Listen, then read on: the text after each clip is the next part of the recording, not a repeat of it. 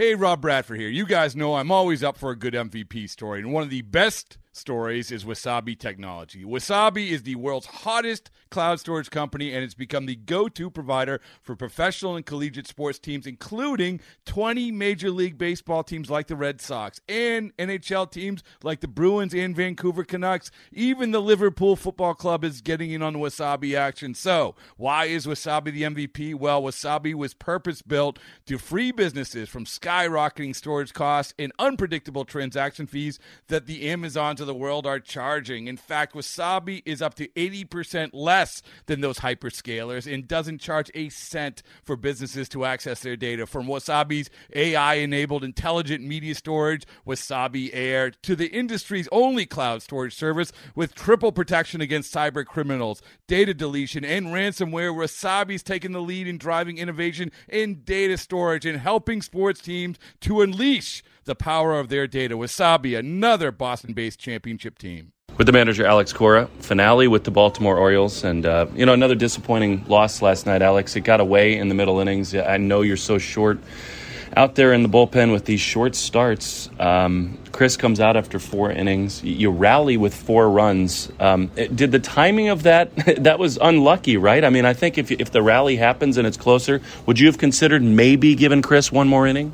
Um, not really. No, yeah. no, no. Where, where he, he's at right now, obviously, you know, uh, it doesn't make sense in that in at that moment. You know, uh, he gave his best.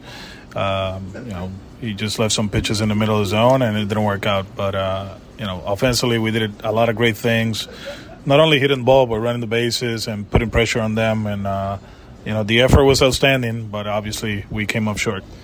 Wilyer is the star of the game. I mean, uh, this kid has a, an ability to slow his heartbeat down. It seems like, and and in his debut, he gets a hit. And the next day, he hits his first major league home run. Last night was his first real test, kind of in a clutch spot in a game that's really important. What have you seen that stands out from him? It's just a good at bat. He, he controls the strike zone. It's a compact swing, and uh, you know, this is the way the game is going. Right? If yeah. you see their guys, the young guys uh, Henderson, Adley, you know, every, everybody's like tight and, and short to the baseball, and uh, and he he is that. And uh, defensively, you saw his arm. You know, uh, he plays too.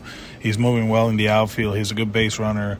Uh, he's a good player, and we're going to try to find ways to to play him. Uh, you know, a lot the the upcoming weeks it, it is so hard to fall behind in a game like that and, and kind of waste all the great at bats you guys had in the game. I mean, the, the offense really came to life. Rafi, a four hit game. Uh, guys, as a group, seemed like they never gave up. Yeah, a lot better. A lot better. I think uh, using the other side of the base uh, of the field. You know, um, Abreu, Devers, uh, Yoshida. Uh, they they did a good job staying on pitches. Uh, everything started with uh, JT staying on a breaking mm-hmm. ball, hitting out of the ballpark. So uh, you know, we've been short pitching wise. We haven't been able to get to the next level, uh, and that's uh, costing us right now. You're going to go with a couple of the young guys today. Rafaela to lead it off. Um, it, you know, he, he has taken some ground balls at second base. He's going to be in center field today. Um, can we expect to see a lot of Ceddanne from here to the end? We'll we'll try. We'll try. Uh, I think uh, obviously we're not giving him up. That's why they're playing too. They're good players, but obviously you know, it's a it's a monumental task. You know, uh, if we if we want to make it to, to October, and we got to be realistic, uh, and uh, we just gotta you know make sure we get these kids at bats. You know, and uh, today's the you know he's to start at center field. He's leading off. We got Abreu back in the in action. Uh, obviously, we got to take care of certain guys, right? Uh, and we'll do that while competing. You know, uh, I think we're not going to give up. You've seen it throughout the week, right? Uh, you, b- go back to Tampa, you know, the walk off, and then you go to yesterday, what we try to accomplish. So we're going to keep fighting. That's a good sign, and uh, hopefully we can build something for the future.